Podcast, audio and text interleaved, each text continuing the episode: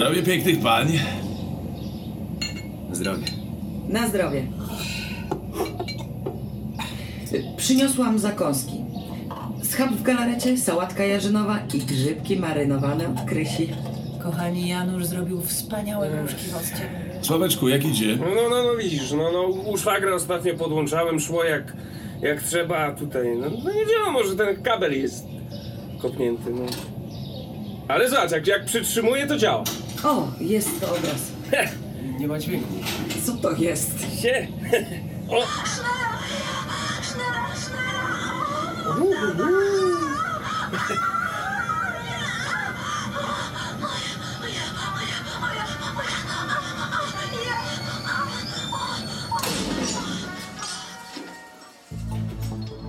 Na początku lat 90. w jednym z polskich miasteczek grupa nauczycieli zorganizowała w szkolnej świetlicy prywatny pokaz filmów z przekąskami. Ktoś załatwił klucze do szkoły, ktoś ubłagał szwagra, aby pożyczył na jeden wieczór magnetowid Thomson i kasety, a ktoś inny przyniósł jedzenie. Nie byłoby w tym może nic godnego uwagi, gdyby nie repertuar, który wybrali nauczyciele, a konkretnie film z Teresą Orlowski.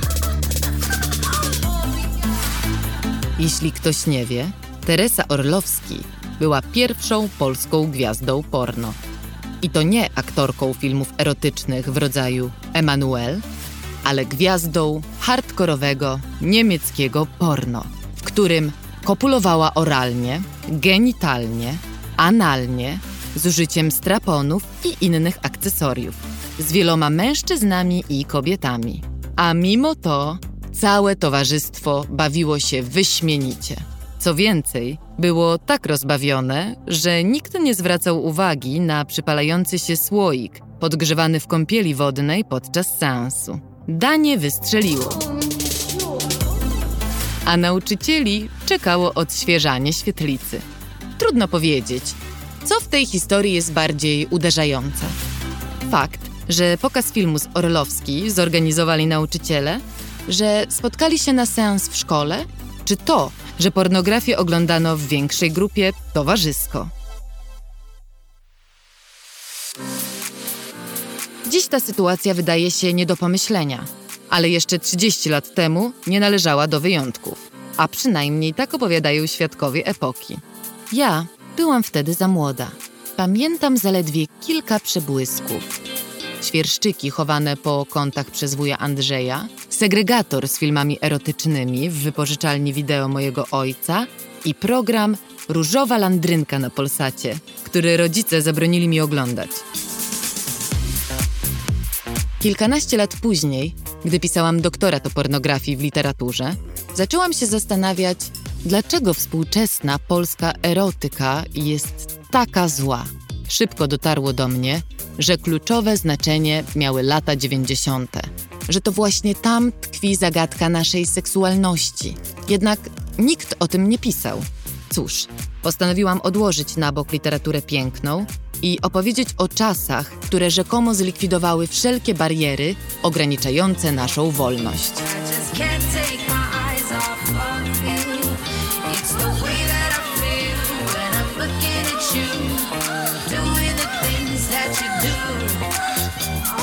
Audioteka przedstawia. Scenariusz Ewa Stusińska. Narracja Magdalena Dębicka.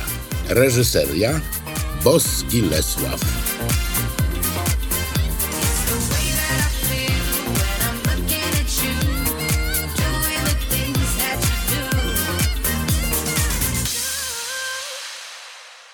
Miła robótka. Polskie świerszczyki. Harlekiny i porno z satelity. Gdy w marcu 1989 roku podczas obrad Okrągłego Stołu zapowiedziano zniesienie cenzury, wystarczyło zaledwie kilka tygodni, by w kioskach pojawiły się pierwsze gazety erotyczne. A w ciągu kilkunastu miesięcy kilkadziesiąt kolejnych tytułów.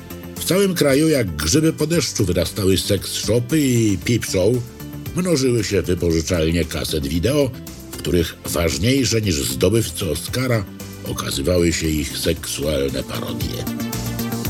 Granice między dobrym a złym, pięknym a grzesznym stały się niewyraźne. Zniknęła cenzura, ale nikt nie wyjaśnił, co wolno. Odcinek pierwszy. Wolno porno. Część pierwsza. Pionierzy. Janusz, szef kręci wywiad, a ty mi tu puszczasz muzykę. Proszę cię, ścisz to.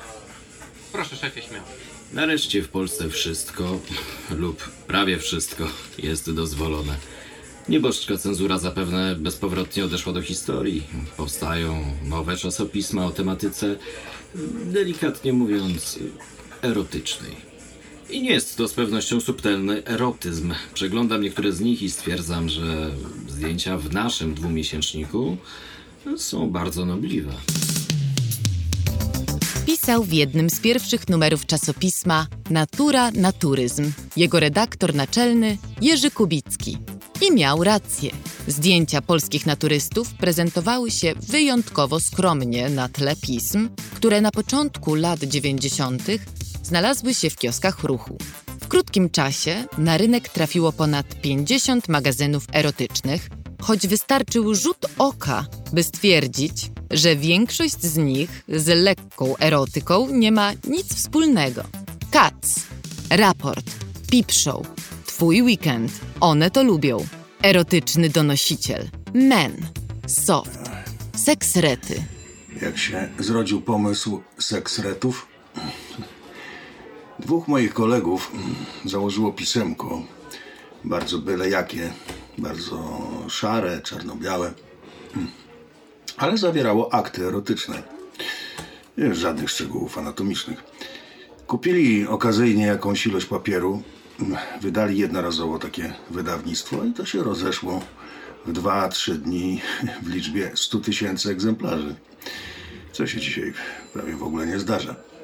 Opowiadał redaktor naczelny Seksretów, największego w Polsce pisma z ogłoszeniami erotycznymi. 100 tysięcy nakładu, byle jakiego czasopisma, tyle że z erotycznymi ogłoszeniami i zdjęciami, nie było wynikiem spektakularnym w roku 1991.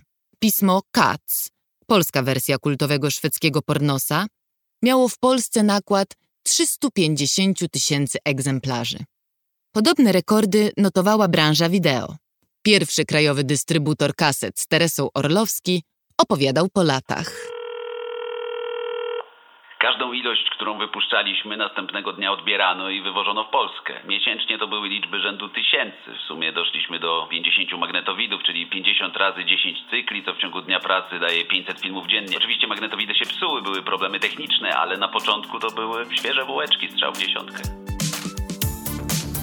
Polscy dystrybutorzy kaset erotycznych, wydawcy świerszczyków, właściciele seks shopów wkroczyli w nową rzeczywistość, w której dostrzegli niezliczone szanse i możliwości.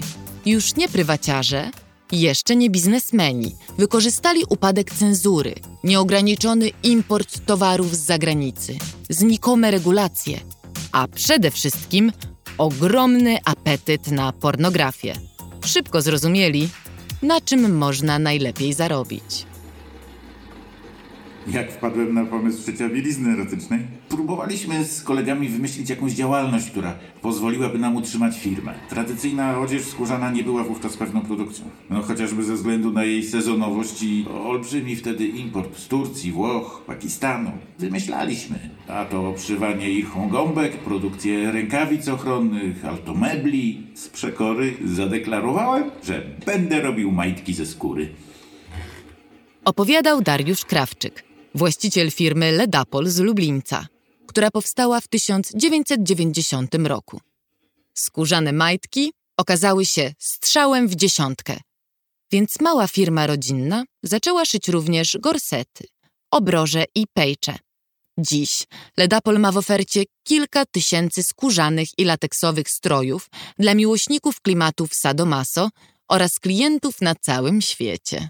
Jeżeli chodzi o wolność wypowiedzi czy wolność artystyczną, to można było robić rzeczy, których dziś na pewno nie można zrobić. Mówił Sławek Starosta, muzyk, wokalista, a także założyciel największego polskiego wydawnictwa pornograficznego Pink Press, publikującego magazyny Nowy Vamp, Nowy Men, produkującego pierwsze polskie filmy pornograficzne, a także kilka lat z rzędu organizującego w Warszawie seksualny rekord świata. Po przewrocie wolności było tyle, ile można jej było wziąć, ile ludzie umieli wziąć.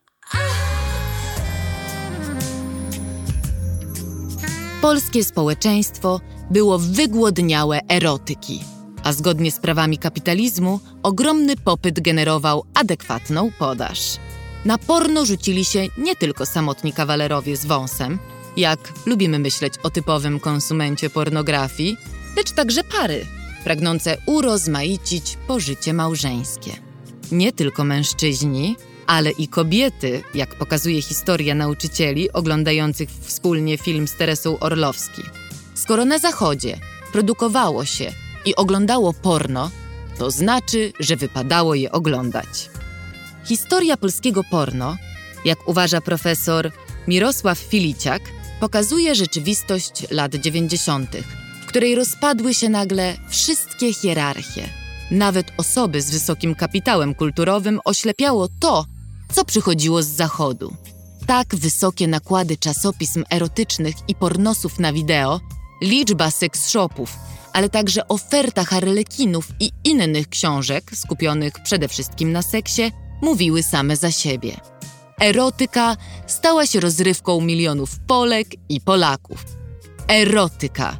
Podkreślmy jeszcze raz to słowo, bo wtedy prawie nikt nie używał terminu pornografia. Producenci i wydawcy unikali go z obawy przed pozwami.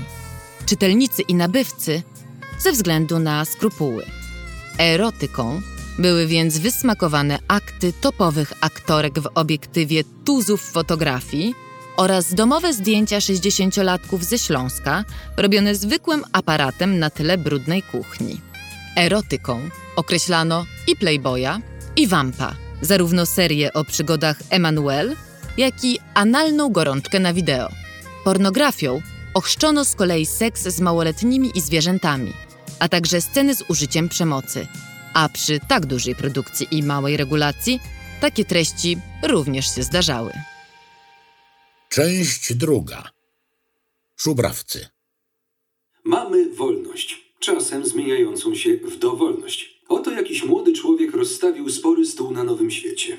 Sprzedaje kolorowe wydawnictwa pornograficzne, tak zwane hard porno, fizjologia bez żadnych ograniczeń. Niektóre zeszyty dla zachęty pootwierane. Pani z panem, dwie panie z panem, dwóch panów z panią. Na zgniłym libertyńskim zachodzie nikt by się nie odważył otworzyć podobnego stoiska. Na nowym świecie, w nowej rzeczywistości, przechodzące babcie z wnukami zatrzymywały się z okrzykiem zgrozy i spłoszone szły dalej. Pisał w 1990 roku dziennikarz Gazety Stołecznej. Choć zniesiono cenzurę, w Polsce wciąż obowiązywał kodeks karny Polskiej Rzeczpospolitej Ludowej, który zakazywał rozpowszechniania pornografii. Nikt się tym jednak nie przejmował, a w szarej polskiej rzeczywistości rozpoczęło się konsumpcyjne Eldorado. Pornografia była wszędzie i przez pierwsze lata prawie nikomu nie przyszła do głowy żadna sensowna próba jej regulacji. Zbyt jednoznacznie kojarzyło się to z cenzurą. Procesy mieliśmy wszyscy, ja też miałem. Opowiadał Robert, dystrybutor filmów z Teresą Orlowski. Wszechobecna pornografia zaczęła budzić opór bardziej konserwatywnych obywateli. W Częstochowie zarząd miasta oskarżył lokalnych kioskarzy o eksponowanie golizny. W Szczecinie 852 parafian kościoła świętego Andrzeja Boboli pozwało szefa centrum erotycznego, a w Katowicach czytelniczki zmusiły właściciela kiosku, by zakleił karteczkami piersi dziewczyn z okładek czasopism erotycznych. W większości przypadków sądy oddalały jednak pozwy z powodu niejasności definicji pornografii. Pierwszą próbę ograniczenia tej erotycznej gorączki podjęto w marcu 1991 roku. Zastępca prokuratora generalnego, Aleksander Herzog, zwrócił się do prokuratorów wojewódzkich o staranniejsze przyjrzenie się kwestii dostępności pornografii. Potrzebny był kazus prawny, który umożliwiłby łatwe rozstrzygnięcie, co ścigać, a czego nie. Wydawało się, że świetnie nada się do tego proces wytoczony Jerzemu Urbanowi. Kilka miesięcy wcześniej redaktor naczelny tygodnika Nie zamieścił na ostatniej stronie swojej gazety zdjęcie nagiej kobiety w pozycji ginekologicznej. Wydawało się, że zarzut wymierzony w Urbana jako jedną z najbardziej znienawidzonych postaci PRL-u, a zarazem cynicznego i bezwzględnego przeciwnika Solidarności, będzie pokazowym procesem nowej władzy, że pójdzie gładko i że sprawa stanie się precedensem do walki z pornografią. Urban był jednak sprytniejszy. Udowodnił, że zdjęcie zostało użyte jako komentarz polityczny, a nie zachęta do masturbacji. Co więcej, zapewnił sprawie rozgłos, ponieważ wywołał jedną z pierwszych publicznych dyskusji o wolności wypowiedzi w nowej demokratycznej Polsce. Jego uniewinnienie miało niemały wpływ na funkcjonowanie całej polskiej branży porno. Przez kilka następnych lat pornografowie mogli spać spokojnie. To był bezpłatny fragment. Po więcej zapraszamy do aplikacji Audioteki